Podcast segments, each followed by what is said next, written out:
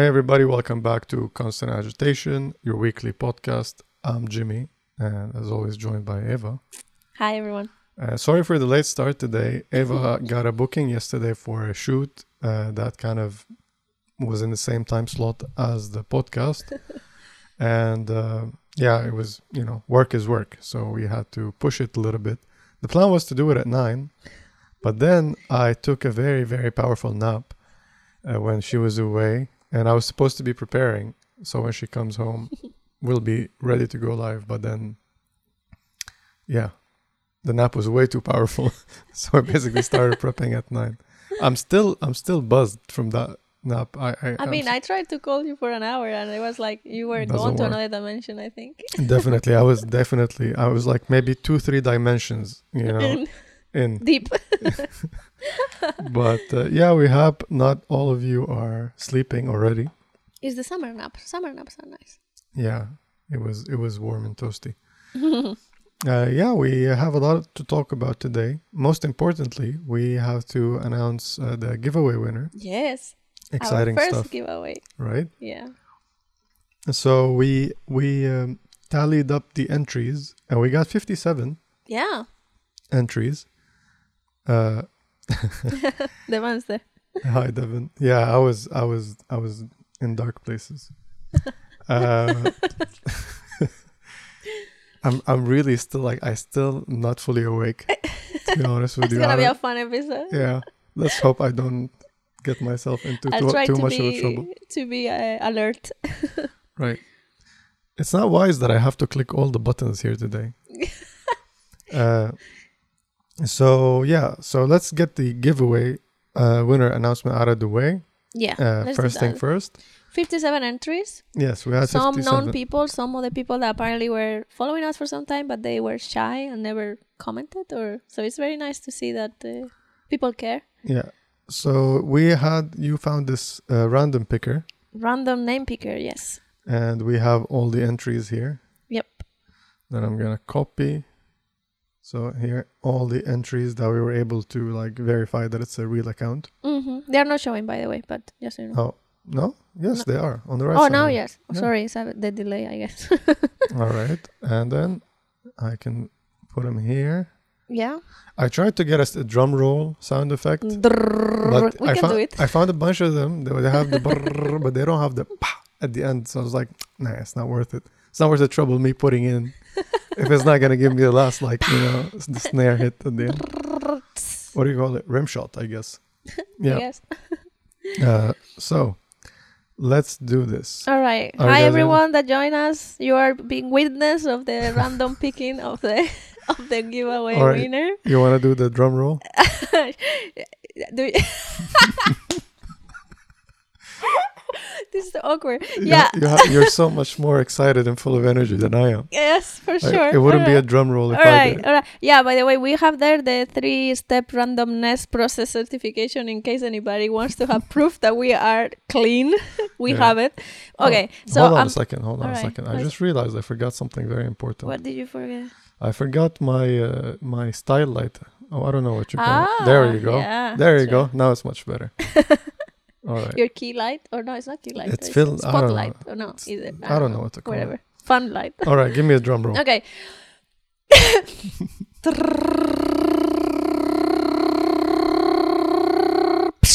Ta-da! Ta-da! Wait, wait. We have to We scroll down. down. Wait. And the winner is. And the winner is. Uh, what did I do? no, no, it's there. Don't worry. I clicked the wrong button. No, it's there. I see it. Ariesat Yapatra Crash. I don't know how to pronounce it, but it's an uh, uh, Insta giveaway, Insta um, entry, I guess. I think that's the guy or girl. Yeah, this is it. there you go. Oh, cool photos. Nice. Well, congratulations to Arya Satai Parkash. Pa- Y- Prakash. Prakash. Yeah. Ariasat That's a, a very difficult name to me to read Yes. when I'm still like not fully awake. So excuse me, Arya. I'm gonna call you Arya. uh, so yeah, we will. Can I send him a DM right now? Uh, I Uh, how do I send believe in the three dots, I think. No, here. No. So you have to follow them, maybe. Okay. If I do this, oh, there I can send a message. Yeah. Hey, congratulations. this is very interesting, Conde. So I'm gonna. Oh, no, I can just keep you here. You can tell us uh, how was your shoot? My shoot, you mean my my concert shoot? Yeah. Yeah, yeah, it was very nice. Um, he was incredible guitarist from Brazil, and the thing is that it was supposed to be one hour, seven to eight. So I Mhm. thought, okay, put it the podcast at nine. I come home, we have time to prepare nicely. But he's one of these persons that is so passionate about what he's doing that when he's on the flow, he just didn't stop. He continued and continued and one song and another song and it was 820, 825. I'm like, when is he gonna finish? and also you could feel that the concert wasn't done because the energy was still kind of like on the low side and you know these people really end concerts with like amazing tracks which just gives you like all the energy to to go from there. Mhm. So I'm like, this is not happening yet. And then it was like, I think nine, 25 to 9 or something. And then he just started like going super strong and fast. and like, he, he was, he was playing so intensely. That video that you sent me, I just saw it. Yeah. Like it was crazy intense. He was playing so intensely that he, the guitar was getting out of tune while he was playing and he was tuning it while he was playing. crazy.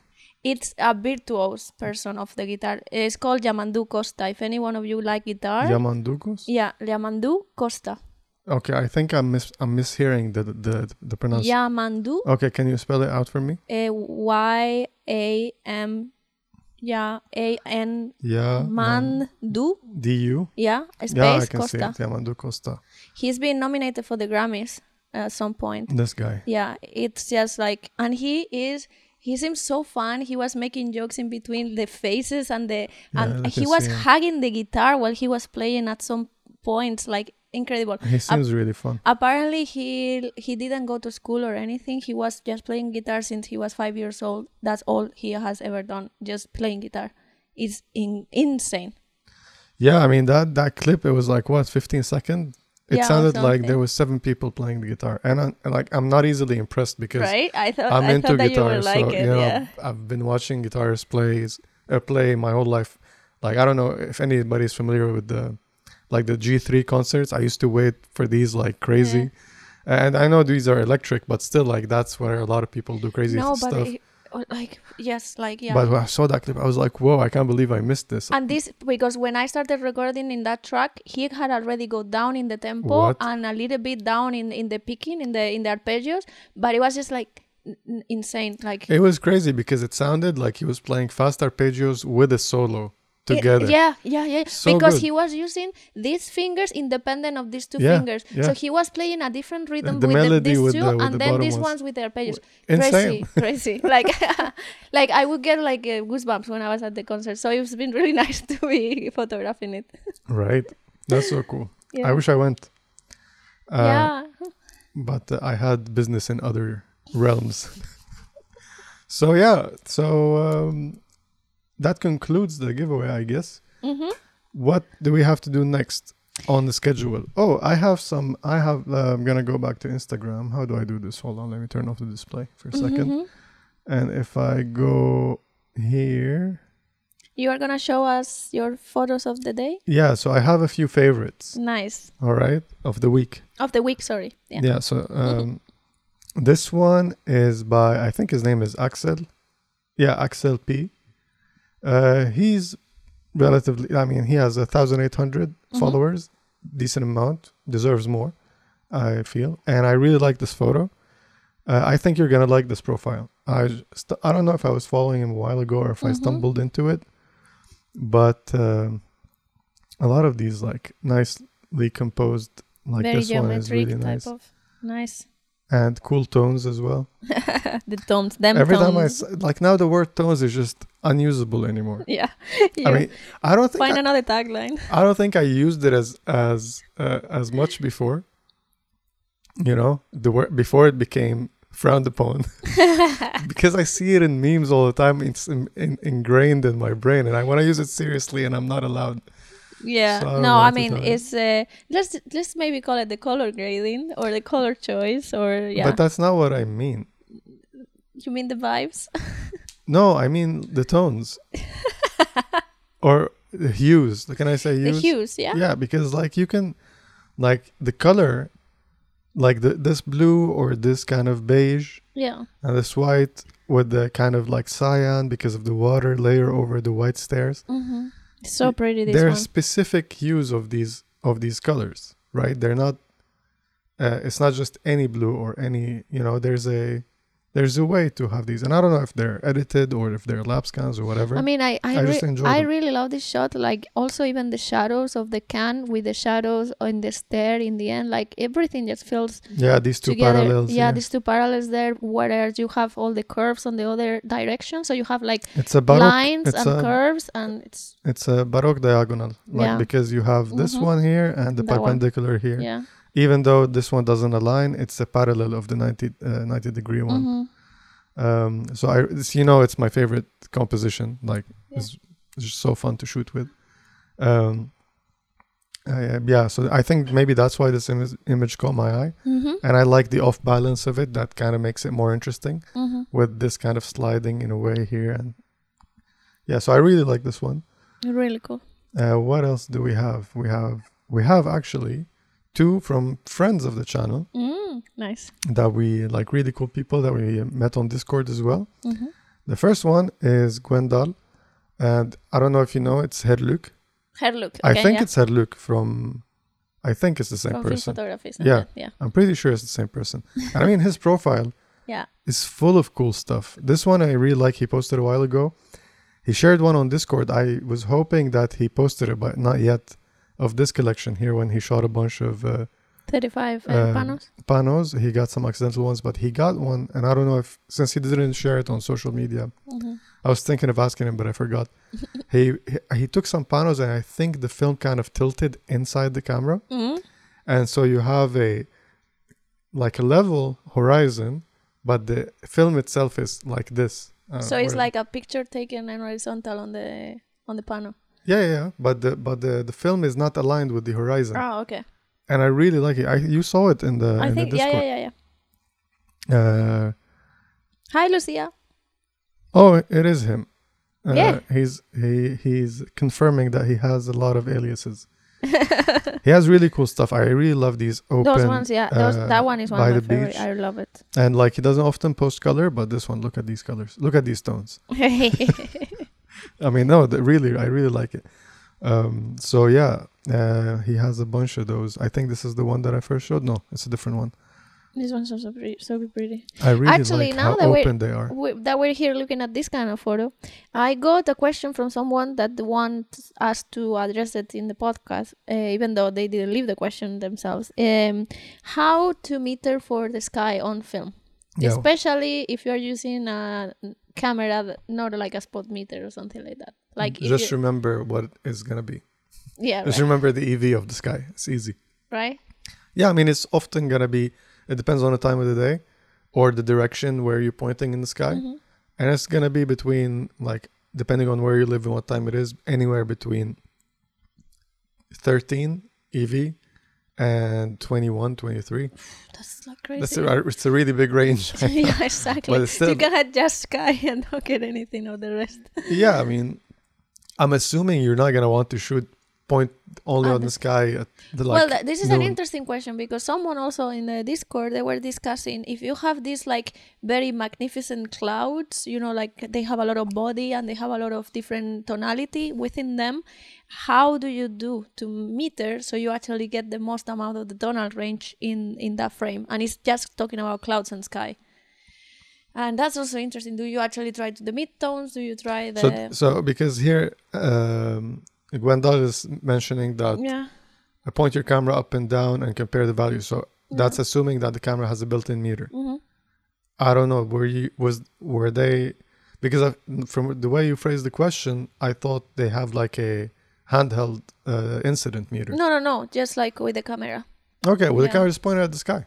Yeah, but then you might get overexposed, underexposed on the other parts of the of the image if you want to have some detail also in this bottom part and not. well, then the you do exactly Yeah, what he's saying. That so Mhm. basically you take a reading towards the sky, take another reading eliminating the sky, mhm. and then you know this is your mate. Like, I mean, most cameras have spot so you can just point it at whatever you want. Mm. Like I know that the SLRs that I use have a spot meter. Yeah. Or average center weight. It depends.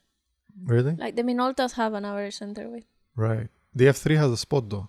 I am not fully sure right now, actually. It doesn't matter. Mm.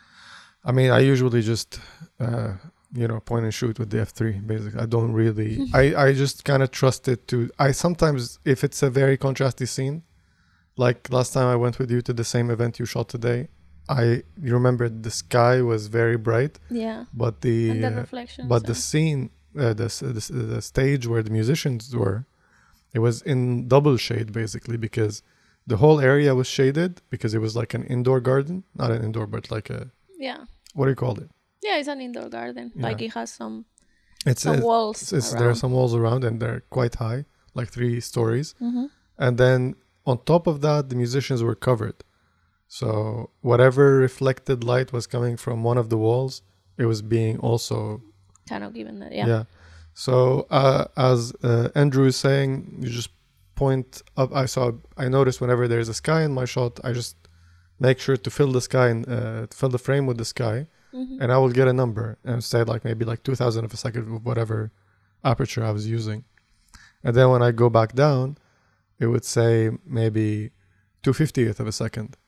Um, if I just turn to the wall, like find a green plant that is kind of dark, Mhm. it will go maybe even less, like to 60th of a second.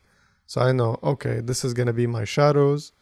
So I'm I'm good at 125th or 250th of a second. It depends on how much how much shadows do I want to preserve. Mhm. And if this guy in the shot, because I know with the I was shooting Portra, so I know that Portra will handle like a lot of stops over.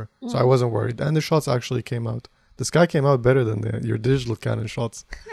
uh, only the sky. Everything else, you know, I wasn't shooting as much. I shot like a roll and a half, Yeah. or actually two rolls, The rose, yeah. Counting the medium format that I shot as well.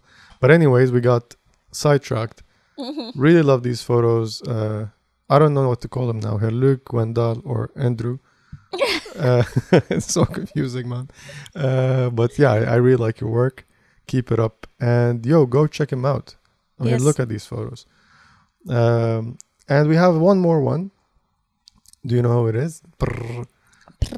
Wait, no, this is the wrong page. All right. Uh, it's another friend of the channel, and it's uh, Mr. Huno. Himself. Yeah, Mr. Huno has been taking really cool photos lately. Yeah. This one is really cool. Ah, he has. Super clean, very nice composition, Mhm. nice tones, and he's using one of my favorite films. So I gotta give him big ups for that. Uh, Tri-X 400. Mhm. Um, I mean, I don't know what you're doing with 400, but do you do you, man? it's like because he's he, like I'm not. I should I can't say where he is, but uh, He's somewhere. he's somewhere very sunny. Yeah, so It's so nice because it even, you know, like uh, uh, the exposure is, and like there is something about it that it looks like it's, it could be like a like a fake backdrop for a movie. yeah, You know, like like It- it's a flat thing. yeah, yeah like how they- like a Yeah, cardboard just thing. put it something there. it. Yeah, or even like maybe yeah, it just looks like a movie set for I really some like reason, yeah. right? Uh, it's uh, it's really cool, and I seen some other of the recent work that he. I don't know he posted it on Insta. Yeah, I'm sorry, I'm not so good one- on Insta. this Uh, one is I really think the previous one is the one my, my favorite. Which one? This one? Of course it is. I really like it. Yeah, Yeah, that's your kind of stuff. He really, he really finally got to try uh, FP4 Uh huh. and he's happy with the results. I mean, look at how beautiful and contrasty this one is. I I really like this one. He he immediately tagged me on Discord when he got these these shots. is like, "You were right. FP4 is also." I was like, "Yeah." um, but yeah, I'm happy he he's going out and uh, making photos. These look good. Keep it up, man. Uh, and go check him out. Uh, because I always say like when whenever we look at the questions because the tag is there, Mm-hmm. so like go follow each other. And Huno is usually very active with the questions. Uh, so, um, but yeah, I feel like just a name on the screen is like not enough to kind of like make these relationship happen. yeah, Gotta show their work because there's a lot of talented people. and also uh, you know I feel like we've been know him since we joined the Discord at the very beginning, yeah, and I feel like I see him doing a, a lot of progress. yeah, Like his photos have become so good. Like, yeah. I mean, Or maybe before I didn't pay so much much, attention, or thing. he didn't post so much. But I Yeah. feel like now I see a lot of things that I'm like every time wow, I really like this. You know. I think he was busy with school for for a long period, so Mhm. uh, I think now he has some more free time to shoot. Mhm. Um, but yeah, um, I know he's uh, looking forward to work on a like a, a zine or Yeah, a documentary on work. Yeah, documentary work. So I'm really looking forward to what he comes comes up with next. definitely. But from the looks of things, uh, he's gonna be doing just fine. Uh, so yeah, I'm looking forward to that. A lot of support, man. So, yeah, remember to go follow each other. Maybe we should start leaving links in the description as Yes, for sure. That'd be. We can update the previous episode as well. hmm Um, yeah, so that concludes that segment of the episode, I guess. Yes. And um, oh, hi, Chronic. Uh, she's saying marhaba and, and like hola marhaba. So- Chronic, chronic fish. yeah, Chronic fish. Ah, sorry, I didn't say Yeah. marhaba. Yeah, thank you. Hola. so thank you for greeting us in our native languages. yes. Um and so, uh, yeah, today we have a cool photographer to talk about. Mm-hmm. Um, it's one. So, all right. So we talked about what what what is what is the name of this group of guys that keep popping up on this podcast? they don't really have uh, a name. Well, they are part of the photo secession group or or wave, so to speak. Yeah, That we already talked with Alfred Stieglitz. yeah. Remember that he was like a key person into This guy. Yeah, Alfred. Yeah, Stieglitz. That guy, the the mustache guy. That's Uh-huh. how he should be na- known. And I often talk about this guy. Which we still have not really gone through his work deeply on Yeah. the podcast, but it will happen at some point. Kun. And then We, we, also talked about this guy last, uh, not last No. week, but during Alfred Stieglitz yeah, episode, we talked about him because he also Eugene. did. Yeah, and then we have the last one in this photo, which is Edward Steichen. I think it's pronounced Mhm. Edward Steichen.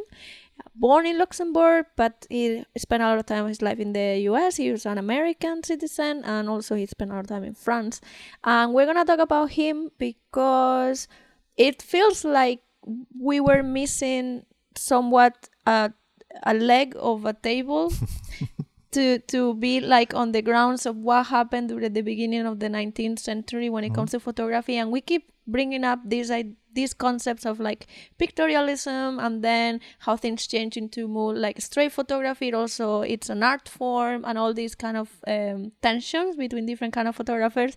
And edward Steichen was key a key key player into making pictorialism and photography as an art as it was known back then Mhm. he is actually um, considered the person that transformed photography into an art form and he started working in the late late 1800s Mhm. uh, 1895 is when he got his first camera and he worked all to the, his late 70s uh, 70 year olds when he retired i think that was uh, yeah in the mid century more or less 1960 something Mhm.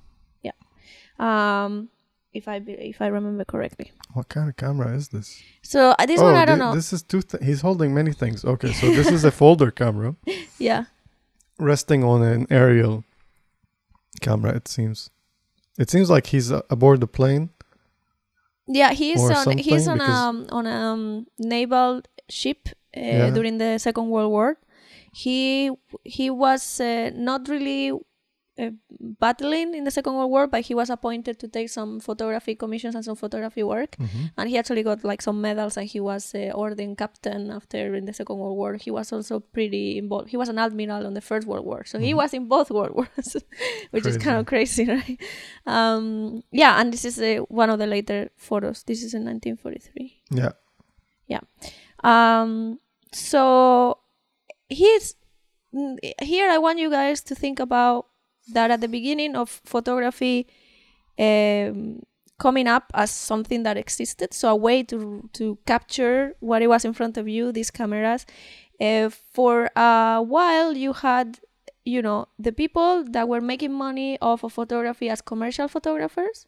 You had then the amateur photographers and then you had those that considered themselves artists and art, art photographers. And in order to distinguish themselves from the people that were doing commercial photography or amateur photography with the new Kodak cameras that were supposed to like they were advertised as you you, You click, click the button and we, do, the rest, yeah. so um, they try to make their photos as much as paintings as possible with incredible, incredibly complicated, intricate, and complex processes after taking the photo. Not Mhm. only while recording the negative, but making the print. This is what really made a difference into what was the end result of that photograph. So these photos that we're gonna see now, it's the most that we have shown that will really remind you of paintings Yeah, like this one, for example. like that one for example yeah he actually was an aspiring painter when he started and he became the most known photographer for this soft focus uh, and artistic style Oh, look at this. yeah one. so this one uh, this one we can if you want we can actually go now deep into it because this is his most popular photo ever I mean, it's gorgeous. yeah, this photo is called the um, the pond moonlight, and it was taken in 1904. Mhm. 1904, and I want you to think that in 1904, autochrome had not yet been developed or used, so there was no color photograph. Mhm. So he was able to get these tones by doing incredible amount of work while making the print doing using different gum arabica mixes with different pigments and tints and then working in layers and then creating this effect Crazy. So basically, okay, hold on a second. yeah So, okay, do you? How much do you know about this? uh, i mean i know a so my my bit. question is, is that did he take it and like? So- because you're saying a print, so it's not a dry plate. It's i mean i i think he probably took it on a plate but what he what he So then, made he- in color was the print so it's a black and white. yeah it's no- a black and white plate. photo at three in the morning i think somewhere and then uh, he added the color on on post in post Yeah. using uh, using photographic process basically. yeah photographic processes yeah with mostly with light sensitive gums to the paper so so he used a, a black and white. Let's call it negative to make a color print. which with no real colors Yeah, with yeah. the colors that are interpreted by him Whatever he wanted to Yeah. basically add. That's so cool. so there are only three prints of this photo ever made Mhm. uh, two are in museums and one was sold in 2006 as the most expensive photograph till that date Crazy. for 2.9 million dollars That's the same. I mean, look, US dollars I'm not, but I'm but not- it was because of the uniqueness of it because not- it's exactly. like Look, I'm not, nothing not trying to throw shade on more recent uh, uh, photographs that are no. more expensive, but this is like it's it's worth it. I feel like because of the history element to it, like the significant historical significance. What yeah the value? historical value. value, I said Mhm. significant twice. I'm Mhm. still. I, I warned you guys. I'm still not fully awake. Anyways, uh, it's so beautiful. This one. yeah i mean you can open the met museum page i left it in the list of the photographs we're going to talk about it's called the pond Yeah. Moonlight um, and you can maybe read whatever it says there on the side uh, if you can see this one looks a little bit different than the one we were seeing on the other side it's because there are three prints and they are each are completely unique with different layers they look different but they are all from the same negative from the same. That's crazy. Using a painstaking technique of multiple printing, uh, s- I can't say Steichen? sta- Steichen? Steichen. It feels weird to say Steichen. Achieved prints of such painterly seductiveness, they have never been equaled. Equaled. Uh, this view of the pond in the woods at Mama Mamaroneck, Mamaroneck, Mamaroneck, yeah. New York is su- su- subtly colored as Whistler's Nocturnes, Nocturnes, yeah. This is a series of paintings by paintings by Whistler. and uh, like them is a tone uh, is a tone poem of twilight, in distinction and su- suggestiveness. Uh, commenting on such pictures in 1910, Charles Caffin wrote in Camera Work. Camera Work is the same magazine that they. Stieglitz, Stieglitz. was, yeah. Yeah, So uh, we're gonna talk about that too. uh, it is in the penumbra, penumbra Penumbra, yeah. between the clear visibility of things and the total extinction of, into darkness. When con- concreteness of I'm sorry, I can't see because I'm looking at the monitor like this. when the concreteness of appearances become merged in half realized, half baffled vision. Uh, that spirit seems to disengage itself from matter to envelop it with a mystery of soul suggestion. Um, this reminds me the topic and the conceptualization of it a little bit like those photos of uh, Gregory Crewdson, which were to- it was a series called Twilight, Mhm. which it also looks into this what is happening between the light and the darkness. Oh yeah, I remember. and exactly that very very similar and if you see the photos from Crewdson the tones that he used in those photos yeah. are actually very similar to what we're seeing here from yeah, uh, so especially if you look at this version of it. yeah right I mean, I believe I have a feeling that even though it looks different, it might be also to the scan that we're looking at. it could be but and also but the, this screen. This screen but the three so prints good. are different like what i read is that the three prints are actually No, I bet, I bet for sure. I mean, it's not a mechanical process; they're Mhm. gonna come out different. E- even if you knew, if you now do some, if you try to do some darkroom printing now with all of the timers and you know Mhm. the manufactured paper is hard to kind of like match two two prints of the same negative. So Mhm. imagine if you're doing such a crazy like process. and also it's quite big right you can see the object yeah, I was looking. It's um, fifteen. What? Thir- 18 40, 40 centimeters times 50 centimeters so not So small No, yeah, it's it's a good size. Um, really cool photo. Mm. Very very nice. So the the way that the Stieglitz, um, Stieglitz kind of was uh, Steichen's mentor for a really long time. They Mhm. met when he was going from New York on a travel to going to Paris, and he brought some um, some photos with him, and Stieglitz was like blown away. He directly bought three photos from him directly to have in his collection at five dollars each when he had never sold a print for more than 50 cents before. So he was like completely elated and like really you like my work so much. Mhm. and since that moment that was in the early 1900s they kept a close collaboration and a close relationship. And as you were saying um, um sta- s- Steichen Steichen was the Let's let's call him Edward. Edward Edward was the photographer most published on camera work Mhm. throughout this uh, story, the history of camera work as well. And he had a couple of solo exhibitions at the Gallery 291 in Fifth Avenue, and they were very working a lot closer together. Until that was until Steichen kind of started to drift apart from the way that Stieglitz was seeing um, photography or where photography was going. As we were talking about in Stieglitz's uh, episode, he he was really up for like what is upcoming, where where are the trends going, what is art in photography, and then we know pictorialism kind of faded away for a more straight photography art form, and Stieglitz went with it, and it was backing up a lot of these new paint, painted photographers coming and going, and Stieg, uh, stay, stay, Edward was kind of stuck a little bit, Mhm. and so their visions drifted apart. And at some point, Edward started to take commercial jobs and working as a fashion photographer.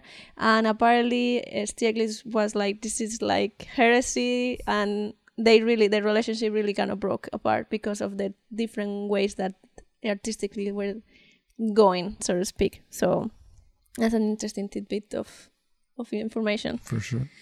Um, so what else are we seeing here? Here we're seeing some photos, This is a some self-portrait. self portraits of him. That's the one I used for the episode entry. Um, I mean, look at these. It's such a nice photo. I I, I, li- I really like the depth of field Yeah. here with the. It's so cool. It's so amazing. Like mm. something about these old photos just makes me so happy to look at every week. he also, I mean, even though he was doing this very soft focus, very painterly, artistic, uh, pictorialist type of photos, uh, he also has some still lifes and some abstract shots that I really, really like. And also, he um, he was he always in different parts of his life he wanted to kind of go back to painting Mhm. and drawing which is what he started with so i also found online some patterns and some printed uh, Yeah, te- like- textiles that are also pretty cool Like we passed by one. This Yeah, one. those are What's up with printed, this yeah. one? It's really cool. hmm It's a chicken. it's a chicken yeah Um, yeah, I mean, but he kind of always found himself back to photography, which is what he was. I mean, doing for sure. Like, think about it. It's basically at this time, it was. I mean, if it makes sense that all the photographers from this era had a strong relationship to painting. I mean, till nowadays, there's a lot of people, people who are photographers uh, and start to paint, or painters Mhm. and pick up a camera and enjoy it. The two art forms are very interconnected because basically, it's your your end product is very similar. It's just a different way of how it becomes, you Mhm. know. And so, like this to me, just looks like a still life painting. Like when you start practicing, you just like put a bowl of fruit in Yeah, of and course. draw it, and and then naturally, under criticism or for whatever reason, people would like would want to separate themselves eventually from this with the, like m- movement like the Group 64, Mm-hmm. uh, Group F64, Yeah. who were like, no, a photo is a photo. You should be able to clearly see that it's a photo. And it has value in it as well. Yeah. Because here in this moment, what was happening is that the people that were using still photography and straight photography, like those commercial photographers or the amateurs, everyone that had a camera that didn't have access to actually do darkroom stuff, they these people were like, oh, if you don't have the skills and you don't have the access to really work with your with your photo and make your print as you want and using these techniques, you are not an artist because using these techniques, which give you these results, is what is artistic about it right? Rather than just just because they look like paintings they're artistic. It's more about still photographs are easy. That's basically what they were saying. Mhm. they don't need the skills. They don't need the work that we put on in these pieces of work. And the thought and the you know like you just click a button and you get which is we are still having the same conversation today. Yeah, so I kind of I see the I see the the idea I see the argument that like so if if let's say I take a photo now of anything and then I go into the makeshift dark room that we have in the bathroom Mhm. and I make a print and I'm not really good at printing. And I'm like I made art you know? I mean I understand somebody that has much better like much better t- like skills in the dark room so for example you know we did some experiments in the dark room we tried to play with the distribution of the developer or fixer on the photo. Yeah. We actually also tried to fix the photo before we develop it and partially. So we did some experiments and uh, you know we know we were just playing around but somebody might look at these results and be like wow this is amazing. That's the thing. They have the right to think so mm. right? Um, and that's the, i think we also talked about this last week is that how do you measure skills in art? It's not like like for example if you look at the olympics now happening so like you know if you look at the basic most simple thing weightlifting you know the person who's going to lift the heaviest weight wins. is the best. Yeah. You know? Uh, it's very straightforward but when you Mhm. talk about music when you talk about photography filmmaking any kind of art really dancing how do you how do you measure that? Maybe dancing there is some criteria you know because it's almost a sport in some types of dancing at least Yeah. like for some reason i started thinking of figure skating but you know if let's not talk about dancing. All right. But if you if you look at other things you know like music how do you how do you measure how how Mm. good a music piece is if we can't agree that w- one form is ultimate? I mean for the longest time people will say classical music is the only real music but that doesn't make any sense. Yeah. I mean, the classical music doesn't is not even worldwide. You know, a lot of people don't think about that, but like the the the um, the classical music based is based on the on the theory of you know the scale from I don't know what do you call them in in English. pentatonic no no, What do what do you call them in English? Like do you know the do re mi yeah uh, in Mhm. French and Spanish and stuff. Yeah. In English, it's uh, a b it doesn't start. It G. starts C. C yeah it's from how C, much I C know. to A but that's the that's the C major scale Yeah. but like that music theory is now worldwide again yeah you know like for example in the in the in the east not the far east but like in the middle east like turkey syria and these kind of countries we have quarter notes uh, eighth notes sixteenth notes and i'm not talking about time signature i'm talking about notes that doesn't exist on the scale yeah that sounds super weird if you're Yeah. not used to them when people hear them, they would think that your music, that your instrument is out of tune. And then if you go to the Far East, you have the Tuvan throat singing, for example, the polyphonic uh, yeah, music is styles of very singing. different. and to them you know being able to to sing polyphonically for example in the far east that's a skill that's a skilled singer you know w- with all pavarotti's you know skill in singing opera that maybe doesn't mean anything hey man can you do can you do overtone and overtone and, or polyphonic i'm re- referring to the same thing with two names but they're slightly different is when you make two or more sounds from your throat at the same time. So you make two different notes. It's called uh, throat singing if you want to check it out.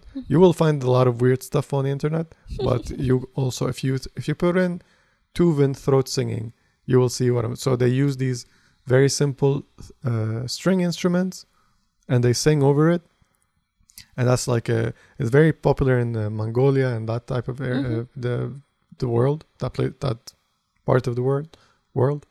Um there's also um the sufi like uh, one of my favorite artists uh, Nus- nusrat fateh ali khan.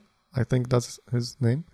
Um and they it's it's basically kind of a form of prayer but it's beautiful. I you know how much i jam to these songs even though i have no idea what they're saying. They're, they're Chants, yeah. yeah they're chanting and they're basically praising uh, their deities but it's so beautiful to me and it doesn't sound like anything else why am i on a music rant i don't know Basically, the art could be a lot of stuff. this combo is getting deep that's that's right aaa uh, Triple A.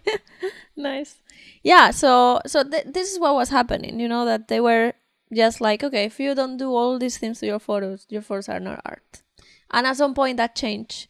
And some people got stuck in the old ways and some people embraced the new ways. And that made some some dent into some some photographers' relationships, which is interesting. it is i mean Um people get too serious about things sometimes yeah, so here we're seeing do you want me to jump to a specific gallery Uh, a specific gallery or specific photo? I mean, we We- can pick any of the photos that are there. right That what, I. what about this one Which one is that one? Oh, that's the flat iron. That's a very nice photo. Um, it's also one of the most popular and kind of early work. It's 1904. Um, the flat iron also it's supposed to echo Whistler's Nocturne paintings, and it also s- slightly um, resembles Japanese ukiyo-e prints, which used to, you know, probably the typical Japanese prints that they were used to do in wood blocking and stuff. Mhm.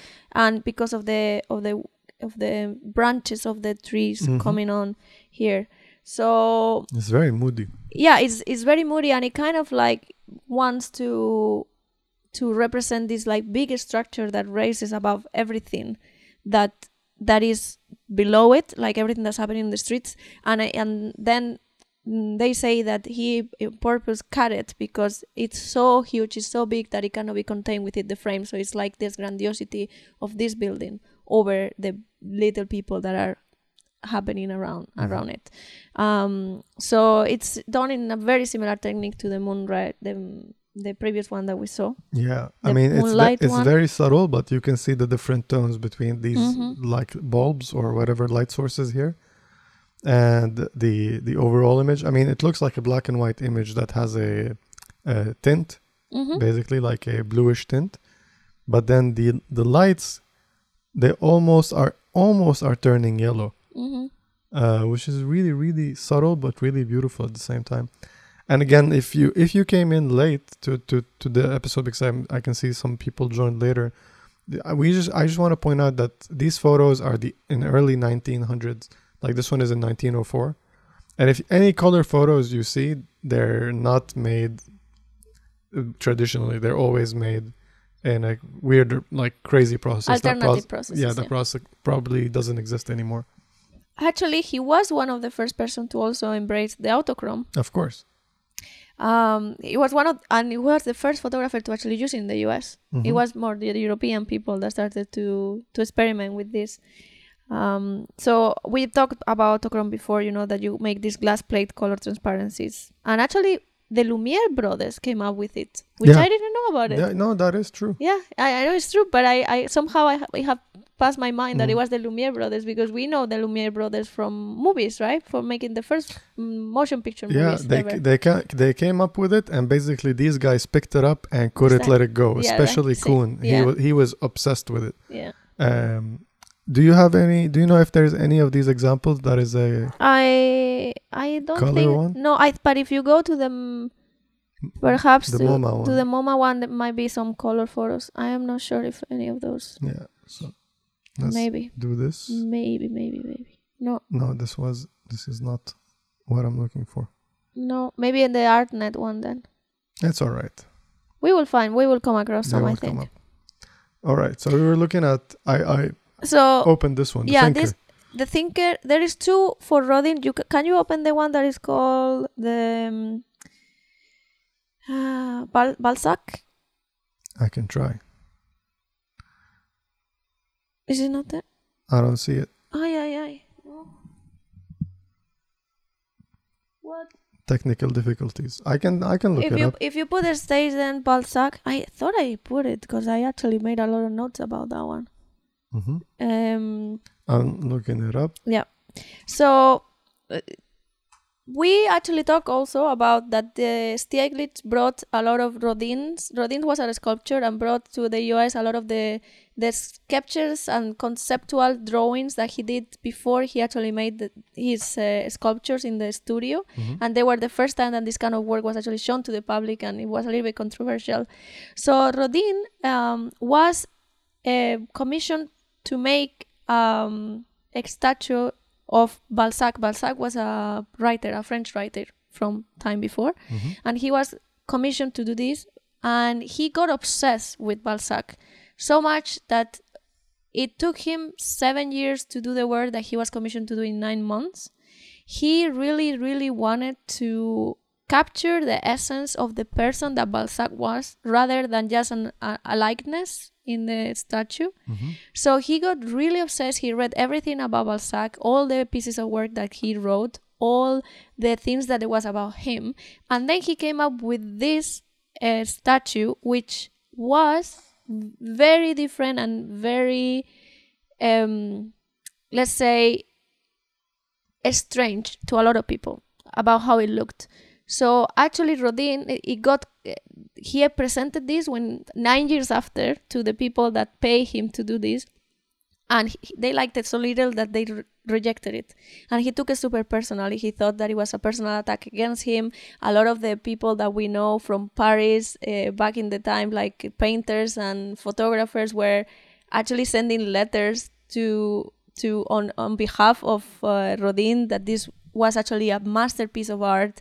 This sculpture should actually be there out there, people to see it. Um, but it never really got anywhere. So ten years after all this ordeal, Rodin decided to put this Balzac. It's actually a plastic mold, not really the iron cast or the copper, the cast, the metal cast one, Mhm. outside in his um, in his terrace, and he called a, sta- a Steichen Edward to take photos of it. So he spent a whole night at night taking photos of this um, sculpture, and Rodin was so amazed by the results that he was like, "This is how the world is gonna know my Balzac. You just captured exactly what I wanted this uh, statue to be." And actually, 22 years after Rodin passed away, they were able to cast the real um, statue, and it's now in France somewhere. So this has a happy ending. But it was very tumultuous story of Rodin and this particular piece of art, and for him, the way that uh, Edward actually represented this at night, he took exposures in between 15 minutes and one hour, all between like 1 a.m. to 4 to 5 p.m. The 5 a.m. There are different uh, photos of it, and it's just crazy. It is actually hunting when you really look at how the sculpture is and how it was photographed by Edward is really kind of upsetting. Upsetting. Um, It is so cool though. I like this. it is. It is really nice. He actually, Rodin said, "You will make the world understand my Balzac with your pictures." When he gave the, the prints a few days later after taking the the photographs. And I'm not sure if there are some others that we might actually come across, but this is one of them. You, And then- you thought of this one. because you saw this one. So like when I when I showed you the the, the other one. So what's the story with this one? No, there's th- this one. There's no story. It's just also one of his very very popular. So he spent some time with Rodin in Paris and took quite some photos of him as well. And this is the popular thinker um, uh, statue Mhm. of Rodin as well. Um, yeah, so he did a lot of this kind of work, but after the war, after the war, he became very famous because all the exposure, let's just call it like that, because everyone understands that he got of his work through uh, camera work and through the gallery with Stieglitz, it wasn't really that big. It was maybe a couple of hundred people say that up to thousand people might have seen this um, these uh, scenes by the camera work, but it wasn't a lot of people. So after the First World War, he started to do more portrait and fashion photography. Um, he one of the first portraits. Oh, okay, we're looking at this. So another thing for why Edward is pop- popular or known is for being coined the first fashion photographer of history. Mhm. So before these photographs that we're gonna see now here, there wasn't really a representation of fashion on photography and on magazines. Mhm. So this is an example of the first of its kind. It's Sort of 1911. It's 1911, yeah, pretty early on. Um, That's what like 110 years ago. that's a lot of years actually, if you look at it like this.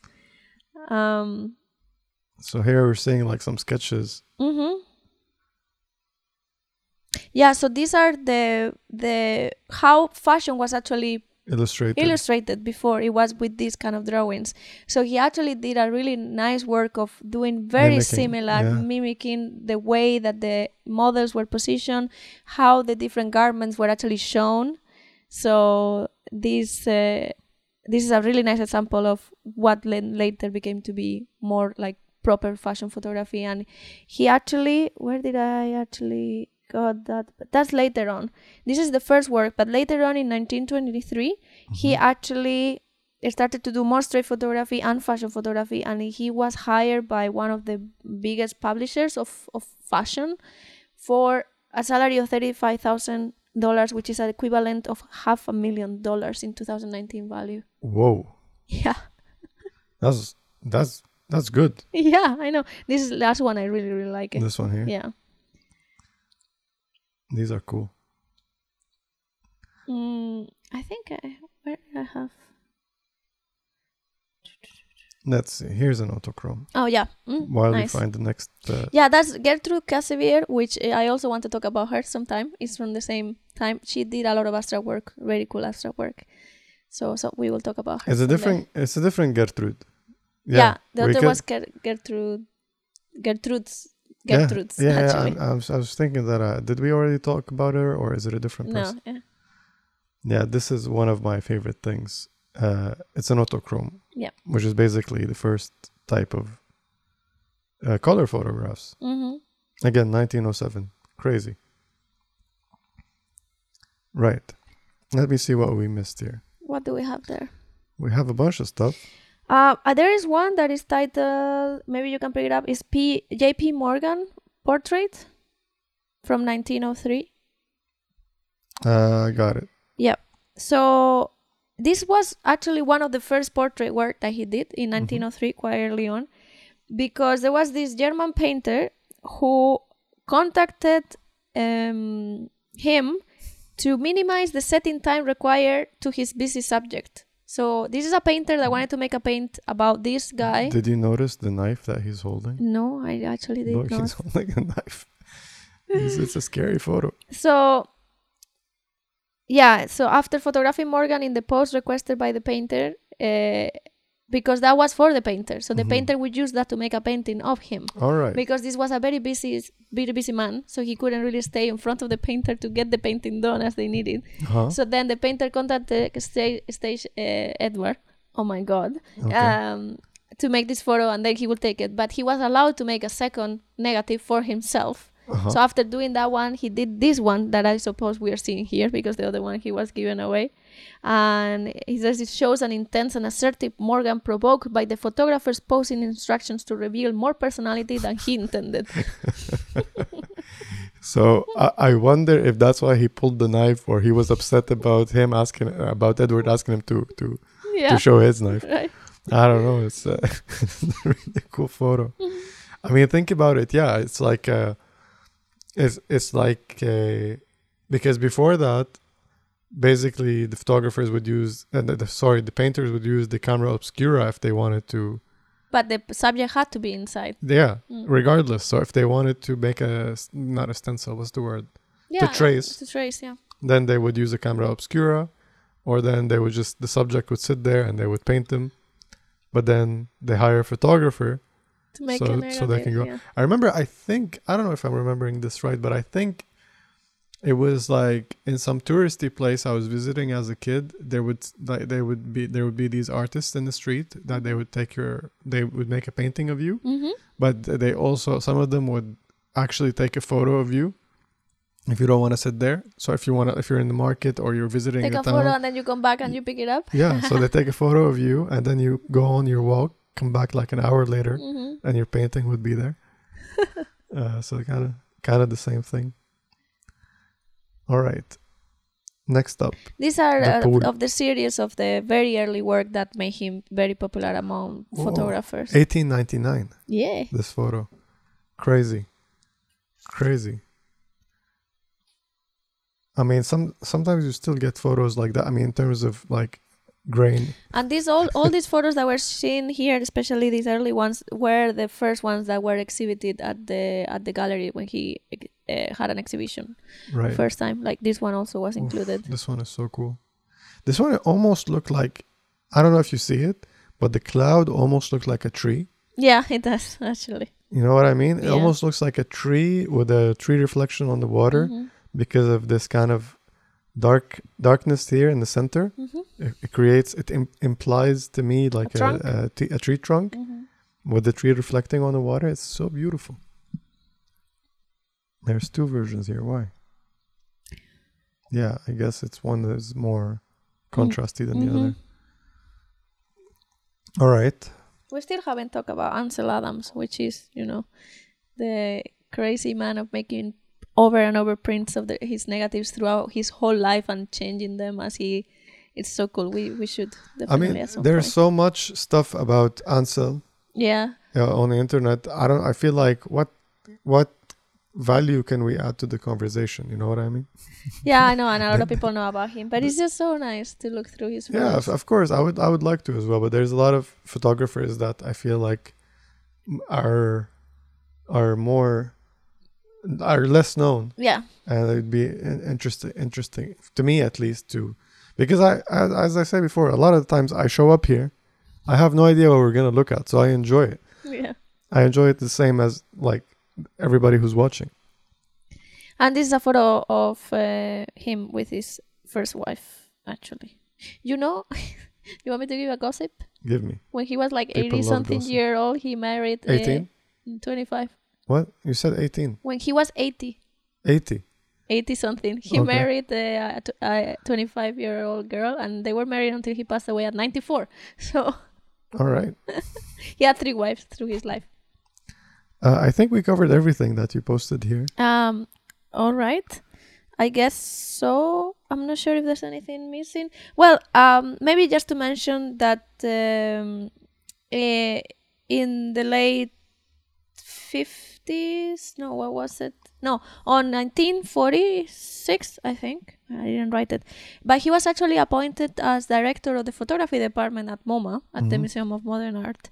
And it wasn't really well taken because of which direction he had taken on photography, even though he was this person that made photography so well known as an art form Yeah. He deviated from a lot of people that had other ideas. He went into commercial work. He kind of, according to uh, Stieglitz, um, nothing less than apostasy. apostasy, he was saying about how he went. So a lot of the people that really wanted photography to succeed as an art were against him becoming the director of the photography department at MoMA. And even Ansel Adams wrote a letter to expressing the disappointment over this hiring, saying uh, to supplant Newhall, who was who has made such a great contribution to the art through his vast knowledge and sympathy for the medium, with a regime which is inevitably far- favor- favorable to the spectacular and popular, is indeed a body blow to the progress of creative photography. but actually, then in his execution, for what I read and what I can at least make an, you know, an understanding on, he did do a very good job as the director of photography of the MoMA. He was one of the first ones to work with uh, f- um, Robert Frank that we already looked at. Uh, he he was one of the first to bring Harry Callahan's work into the MoMA as well. So he did a really good And then- work after that. Um, so it was kind of not taken so good at the beginning, but I think, and he also actually chose Ansel Adams' photo, the moon over, you know, the moonrise, Yeah. to win a very big award, and he was in the ju- in the jury, so he didn't never really took it personally, I guess. Cool. All That's these really, things, so that's, really kind of nice. We we didn't talk about also his like m- kind of like modern work like we're Mhm. looking at here. We we did we you did mention uh, mention it briefly, but we didn't see some examples Mhm. of it. I, I pulled up this one because we we talked about the chicken like kind of uh, painting Mhm. I Yeah, um, yeah, drawing. Yeah. drawing. Uh, and this is kind of, I, I, to me at least, to my eye, it, f- it falls in the same realm of like this kind of minimalist, geometric, modern, Modern photography. Yeah. photography. I mean, in it, he was still connected to camera work and the gallery at the Fifth Avenue, where was bringing a lot of this new stuff as well. So obviously, he was gonna be influenced somehow. This is very surreal. hmm For example, this is like the uncanny type of thing, like Mhm. something that you really feel like to be close to you, you can recognize, but somehow it's like, why is it so strange? Yeah. Right? Um so he was being influenced and he was also help he helped Stieglitz bring a lot of the work that was going on in Europe. He was the main connection between the US and Europe. It was him. So he was exposed to these things over and over again I assume. Yeah.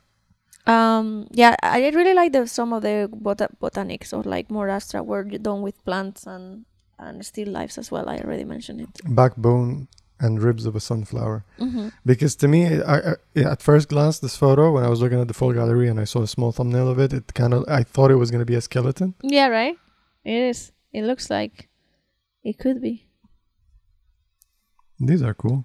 Are these four different people or no? It's a multiple. It's Mhm. like a, it's like that camera you have. You pull a string and it takes four photos. yeah I'm sure he didn't use that though. Oh, it's Charlie Chaplin. Yeah, it is. Yeah, Oh, without the I don't recognize him without the Well, the black the hair and the and the mustache. yeah. I I mean the hat is right there. He he became very very popular because he took a lot of photographs from famous people after the war when he came back and he was doing more portrait work and he got this very very very good deal working for this publisher. He took photos of the Hollywood actors. He was like mingling with these people a lot. So he is actually more known for this than really the work, the early early work that it was so groundbreaking for photography. So I think more people know about him being this kind of famous people photographer than the early more artistic work. I don't know I mean, is, like is that. isn't that like always the way? A lot of times, you know, like uh, a lot of great work goes unnoticed Mhm. because it's not popular or it's not directly related to popular things. Yeah, so that that's I think that's why Ansel Adams maybe was a little bit worried. Like, what is he gonna do being the the director of this museum that is supposed to be doing this this work for photography, and he's gonna now just focus maybe on what the public wants rather than what the art needs. Mhm. So, but he did a good job, I think. I bet. Hey, Cedric, we're almost done here. How's your vacation going? It's cool. Cedric is uh, just po- Ah. popped in. Uh, he's on vacation. Oh, he's Norway. On, the, on the road. I hope you made it safe, and I hope you're having a fun time. Uh, yeah, but I think uh, I think we kind of oh, th- actually, before we leave, can we just look into the, if you go to the bottom one to the Metropolitan Museum uh, gallery, we can see some of the work that he did in silk, which are really really nice. I mean, here you can see a lot of different prints. Look at this one in the This one? right, no, the one on the left side of that one. Hold on a second. This is a different version from the yeah, first. there's also a lot of different prints. That one is a different version. So this one is at 4 a.m. There's another one at 2 a.m. There's like, yeah, a lot of. These are cool. How how did we almost end without looking at these? I'm losing my voice. Look, this is Stieglitz there. I saw. Yeah, this one actually, I think we looked at this photo Yeah. in in Alfred's episode. hmm Um, oh, these are so cool. I think you can put that the page shows you 80 per page or something like that. All right. I hope it And does then you can- reload. yeah, it does. reload. Uh, Oh, we can just go through them. Another autochrome. Oh, this one is cool.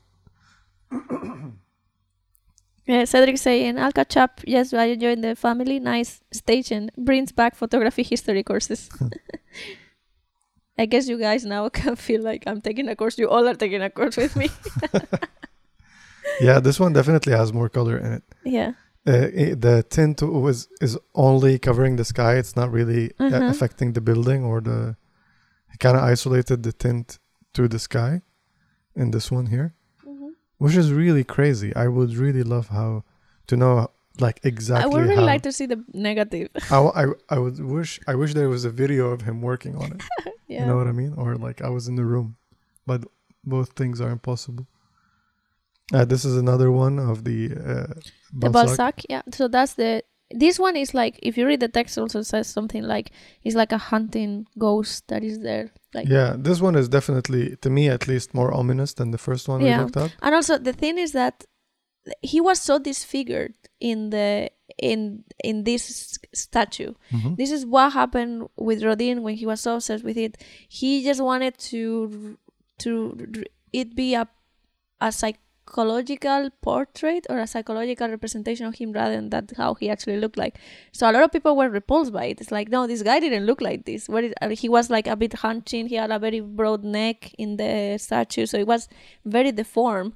So that's also why it just like looks there. It's like kind of about to hand you sort of thing. And so you wanted me to pop in here for the. Uh, so if you go back to the gallery, maybe I mean we Hold can go through all of these if you want. There's a lot. He did a lot of work. Triumph of the Egg.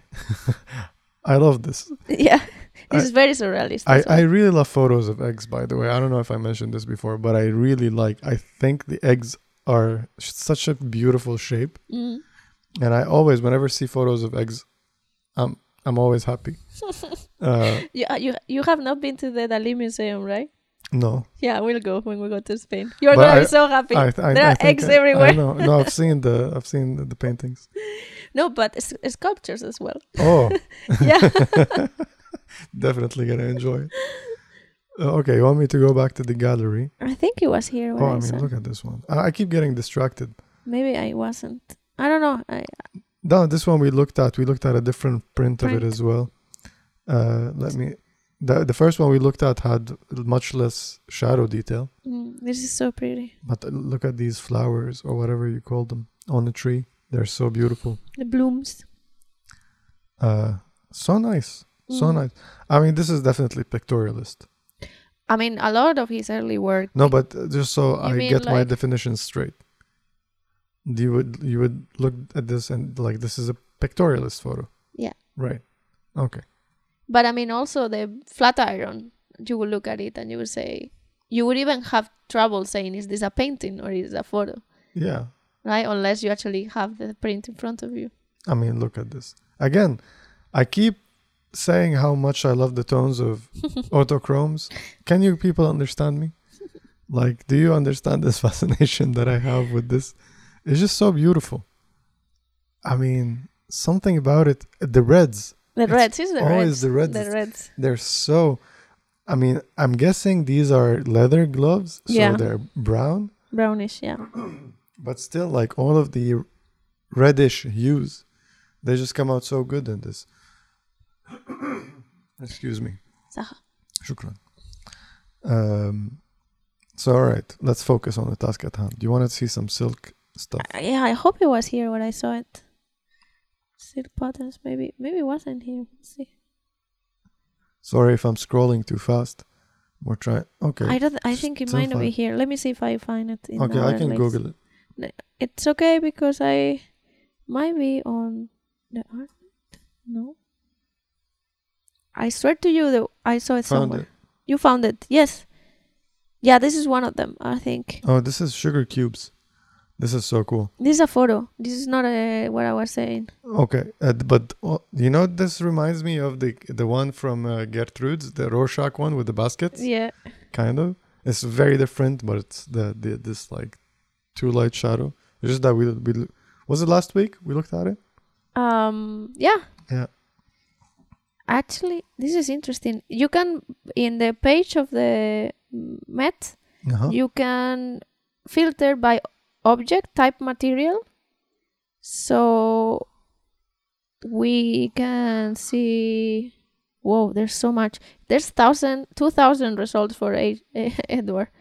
Uh, that is crazy. Yeah, I'm looking here. silk. Yeah, if you get silk, maybe we get yeah, those ones. Down is S. I- Silk. I, I can't see. Hold you on. passed it, I think. It was there on the second column. I'm blind. There. Yeah. Found it. Oh, these are so cool. Yeah, they're very, very, very nice. I was opening a bunch of them. So the other ones, yeah, it's you know, but the the first at the beginning are the ones from him. This is some other stuff. Right. So what's happening here? It- this is basically just textile design. Yeah, so this is drawings that he did, and then it's uh, on silk. So it's it's a it's a drawing on silk. All I assume It doesn't say much in the description. it's a printed silk. Yeah. yeah, I don't know so much about fabrics honestly to to really dig into this one, but I really like it. I just I just love the patterns and the and the structures. Ooh. Yeah. Sorry about the ambulance. Um And the one that is crazy is can you go back? Maybe this it's is not here. so this is threaded. It's basically like a thread. It's no, it's silk and then it's wh- wh- it's printed. It's like the silk is used as if it would be a paper. Okay. Yeah, okay. All right. So these are not actual buttons. No. No, no, no, no. Okay. Uh, Just because I read the text here, it says button and thread textile. But that's the I think the, The uh, ti- the illustration. So there is one which, if you look at it, it feels like it's moving. This one is kind of similar to the sugar cubes yeah. one, but it's just more randomized. Mm-hmm. Okay. It feels like it's moving. Which one is it? No, it's not this one. You didn't open it. I think All right. it's This one, the first. This no. One? This one. Yeah. Let's see. Optical illusions. You don't feel it? L- put your eyes across it. Like try to go from corner to corner. It feels like there is a forward and a background, for foreground and background that are moving different directions. Yeah, I see it now. It's so cool. It's so annoying that I'm looking at the screen. Just move it. Don't worry. You know what it reminds me of? It reminds me of uh, stereograms. What are those? Stereograms. Let's play a game. Let's see if you guys can see it as well. Stereograms. I think I used to play that with my p- parents when I was a kid. The ones that you do like this and you start to see things. Yeah, Yeah. it's basically like a 3D Yeah. image embedded in a 2D Yeah, I remember. And then you they say if you bring it very close to your face and then you slowly put it away, then you start seeing the image. Yeah, I mean, I, I just know how to see it. I can't really explain Yeah, it. I used to play this when I was a kid. Really I'm cool. looking at a very small screen over there. Let's see if I can see, and I can tell you what I'm looking at. All right, this is a podcast. I should be talking. Try. Uh, I remember that I would bring them very close to my eyes and then slowly pull them away, and then I would be able to see the image. Yeah, I can't see this one. This one is not good. This one is so good. Uh, this one is broken. Devin is saying I, I used to be able to see them, but I can't now. Is this what's happening to me? I think you're, we're just finding bad ones. Hold on a second. Because I know the trick is basically that you, You have to bring it close and then No. go away. what you no? need to do is to unfocus or change the the focus. I'm gonna start doing this. People are gonna say, "Why is she doing?" Yeah, you have to basically cross your eyes just a little bit to throw I don't off, see it. to throw off. the- Oh yeah, almost. Oh, it feels like I'm putting so much effort. Ah! What? Can you guys see it? I can't see it. Damn. We're broken. Am I old now? Is this what's going on? Is this is this old age? Hold on a second. I'm not gonna I'm not gonna leave before I I can I can see this one. You're gonna see me have a mental breakdown today. Welcome to the show. Wait a second. I can't see it. It's very small. I mean, don't strain your eyes if you're Let me see.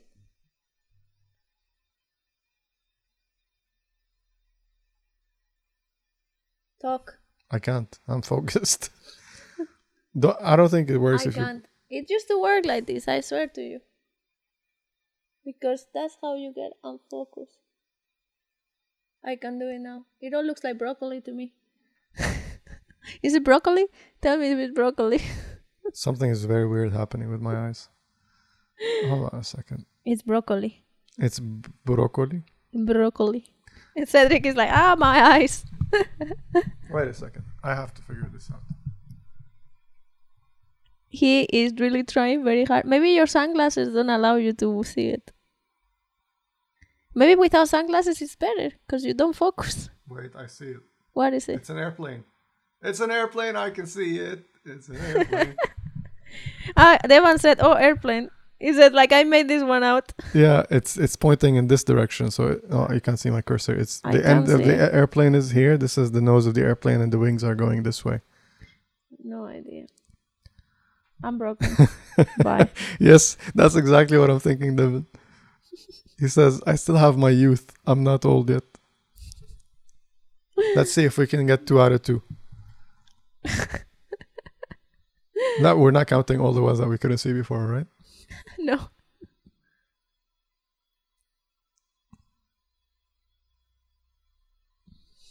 Let's see if he beats me to it. Why are there two two red dots there? I think um, um, I think th- that that's basically to help you. You just sorry for moving it, but okay, I'm gonna put it back. Let's focus. I think this is to help you move, or I don't know, to help you see it.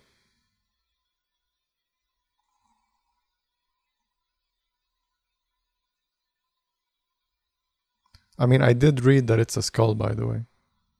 Why did you see it? They say it. I accidentally read that it's it's it says here right. Uh-huh. It says, "Do you see the skull?" I don't see it. I don't see anything. Pass. Pass to the next topic. Wait, wait, wait, wait. I see it. You see it? Where is it? It's coming together. I think I think it's on this side of the frame. Her look is like this is so weird. It is weird. Welcome to the weirdness. Uh oh. Uh oh. Come on. Come on, let's ha- let's do it. Maybe, maybe. Power your brain. no. No, my eyes stopped working. I can't see anything. Wait a second.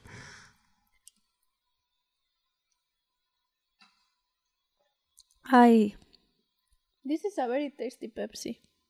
Not a sponsor. Mango. Not a sponsor, sadly. My mom is gonna ask me again, why are you doing drinking Pepsi? Hold on. I'm gonna fill the frame. One percent juice. I mean, that's more than I expected. To be honest, Yeah. Mango Pepsi. I, I usually Pepsi. expect zero juice when I'm drinking Pepsi. this is mango Pepsi. Oh, look, it was completely on the other side. It was right here. You were just your brain was making it up. I was saying it here. I swear. Maybe there's two.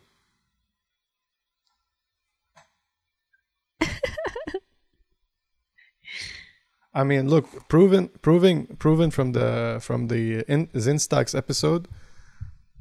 People love to watch me struggle.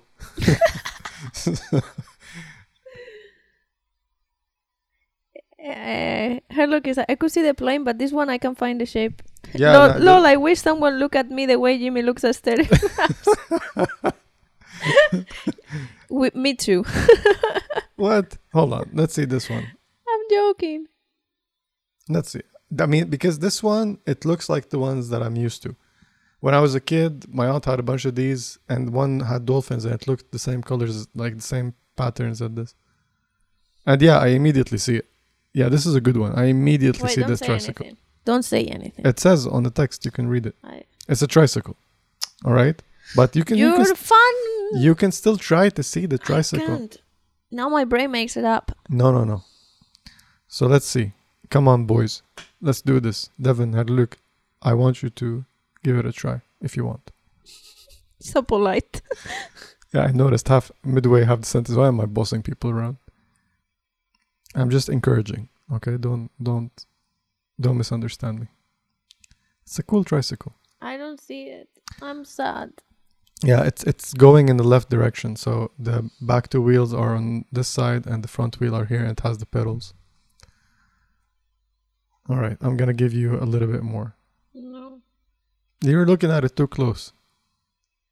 Yeah, right? This one is good. It is really good, this one. Can you point again where things are? All right, so let me double check. Okay, so this is the front wheel here, Mm. and the back two wheels are here, and the steering thingy is here. I think I kinda see it, but not super clear. Anyhow, I'm old. Yeah, I mean, like I can I can move my eyes around the frame, and and I can actually see it kind of like move side to side. Uh, I'm answering to to Devin. Yeah, yeah. um it's it's, it's you kind of have to i guess relax like once you once you find it just relax and i think um because i have uh, stigmatism Mm. so i think i have a But you are corrected for astigmatism Yeah, with but your if it- glasses. yeah but i think if naturally uh, my eyes are yeah I, I, I can still see it without the That's glasses good. so Dustin is like, lol, plot twist is nothing. No, it is actually. You can see it. Anyways, that's enough of that. Yeah, Cham is, Cham is saying remember, I guess. Yeah, because it was her, the one that showed it yeah. you. sh- I, I don't see her message in the chat. Oh, now she took it away. I saw it for a moment.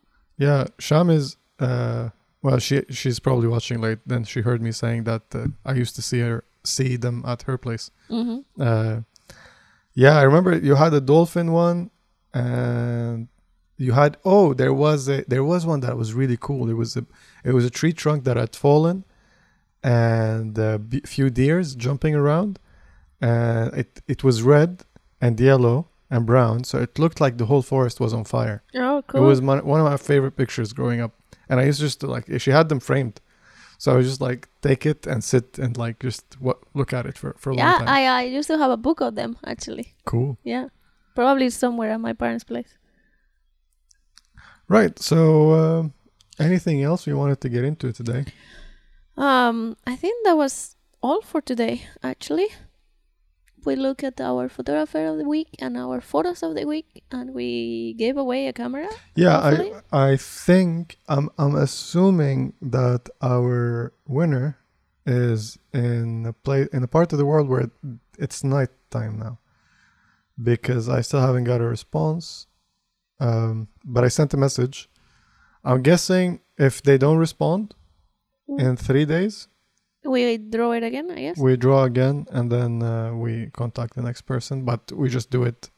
Yeah locally. Loc- I mean, we don't have to. Yeah. Yeah. Uh, yeah. I guess that concludes that. Uh, it was so fun. It was fun. I'm very happy that the video did really nicely. I'm really looking forward to put on more videos Yeah. because we've been shooting quite a lot. We have not shown the results. Should I should I talk about this one that I'm holding in my hand? If you want. Because this one is a tricky one. So we shot Eva shot this film that I'm holding here. We shot a video for it. Which made me happen this. Is yeah, she's crying about walking around for half an hour with an RZ. Come on. It hurts. I thought you go to the gym and practice. I do, but yeah, I don't know. Yeah, so yeah, I'll, I'll just tell you what it is. It's a Rollei CR200. So it's an expired roll of uh, uh, Rollei CR, which is uh, color reversal. That's what CR stands for. Uh, and it's basically like slide film. Mm-hmm. It's expired in 2001. but it Uh, was in the fridge. Wait, wait, wait, wait. No. Sorry, I can't read. Uh, it's expired in 2016. And um, yeah, we already shot it. And we're just waiting to develop it. Um, it's because the slide, it's taking its time to, to get developed. Um, but we also we also shot uh, some Cinestill 50D and Vision 3 200D on the same day. I'm still working on those photos, Yes. uh, and then when I'm done with them, I'll put the video together. Um, because yeah, I'm I'm trying to make sure that I kind of like match the colors. I'm thinking, you know what I'm thinking? Mm-hmm. I'm thinking of making the video showing the the straight up inversion. So like w- when if you if you're using Negative Lab Pro, whenever you hit Control N yeah. and you do convert, and you get without any adjustments how What it looks, Mhm. because I feel it's important to to to show that. Uh, uh, okay, bye, Dustin. Thank you, thank you for joining us today. Um, Thank you so much. Hope to see you back. uh what was i saying yeah i think it's important to see how much work goes into a photo to look the way it looks even though because a lot of people think it's straightforward a lot of people talk about you know I don't get the colors I want. Why does it look like this? tim is not here today but he i i shared some a lot of the photos with him we shared a lot of the photos with him when the role that you shot because we got it from him it was like okay here's what what what it looked like You want me to send you the contact print? in the contact sheet The contact sheet? I, I think I have it on my computer. Oh yeah, you do. I think Yeah, because that's where you exported it. All right. it's on uh, the di- on the on the desktop. desktop. Yeah, I'm looking for it. Did I delete it? Why did I delete it? Oh no, Chronic Fish is saying, can we do a vlog on infrared film at some point are.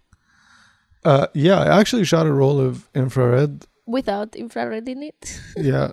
Um, is this the 250D? Uh, did you make one for the 50D? No, because you haven't finished. When I did that, you had not finished your edits. Yeah. All right. So it's a sneak peek. Um. Yeah. Uh, I, so we we changed the edit since this one. So yeah. So I feel like this is the uh, the roll, Ava's contact sheet. This is 250D, and I, and they look all right here now that I'm looking at them. But again, this is what you what we you shared with Tim the first time, or this is the second edit. no, this is the first edit. So this is the first edit. It changed a lot since since not a lot, but a, a bit. And um, and a lot of times, like photos would look different from one point to the other. So like you're standing over here, take a photo, and Because have the light is different. yeah, yeah, you would have s- some color cast, and you go somewhere else, and you have completely different color cast. So in some photos, you have a lot of magenta, in some other photos, you have a lot of cyan. And here's what I think. I think, I mean, I love Negative Lab Pro. It's not a, it's not a, Criticism. Or? it's not, yeah. Um, it, it's, I think, it, it's a software after all, and it's gonna determine. For so- it's gonna read the image because you see when you click invert, it looks at the photo and it determines a lot of points in the photo and these are the highlights, these are shadows, these are the main color points. I don't know how it works, but it analyzes the photo and then it gives you something out of it, right? And uh,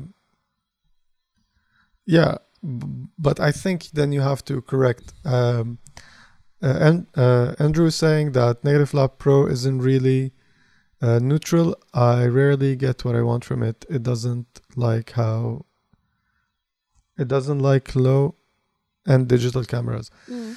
I, I, you know, I've heard a lot of stuff about about people having issues with Negative Lab Pro, and uh, and I and I've had a lot of issues with it. I even went back to doing it completely manually in Photoshop, and I get great great results that way. But I'm also once I learned how to use Negative Lab, I'm learn I'm finding that I get m- what I want much faster. I don't have the yeah. same amount of control, but it's just I think the workflow really plays a role. So like you really have to go through the uh, exposure mod like presets let's call them Mhm. that they have so they have the cinematic ones and then they have the lab ones and then the linear ones Mhm.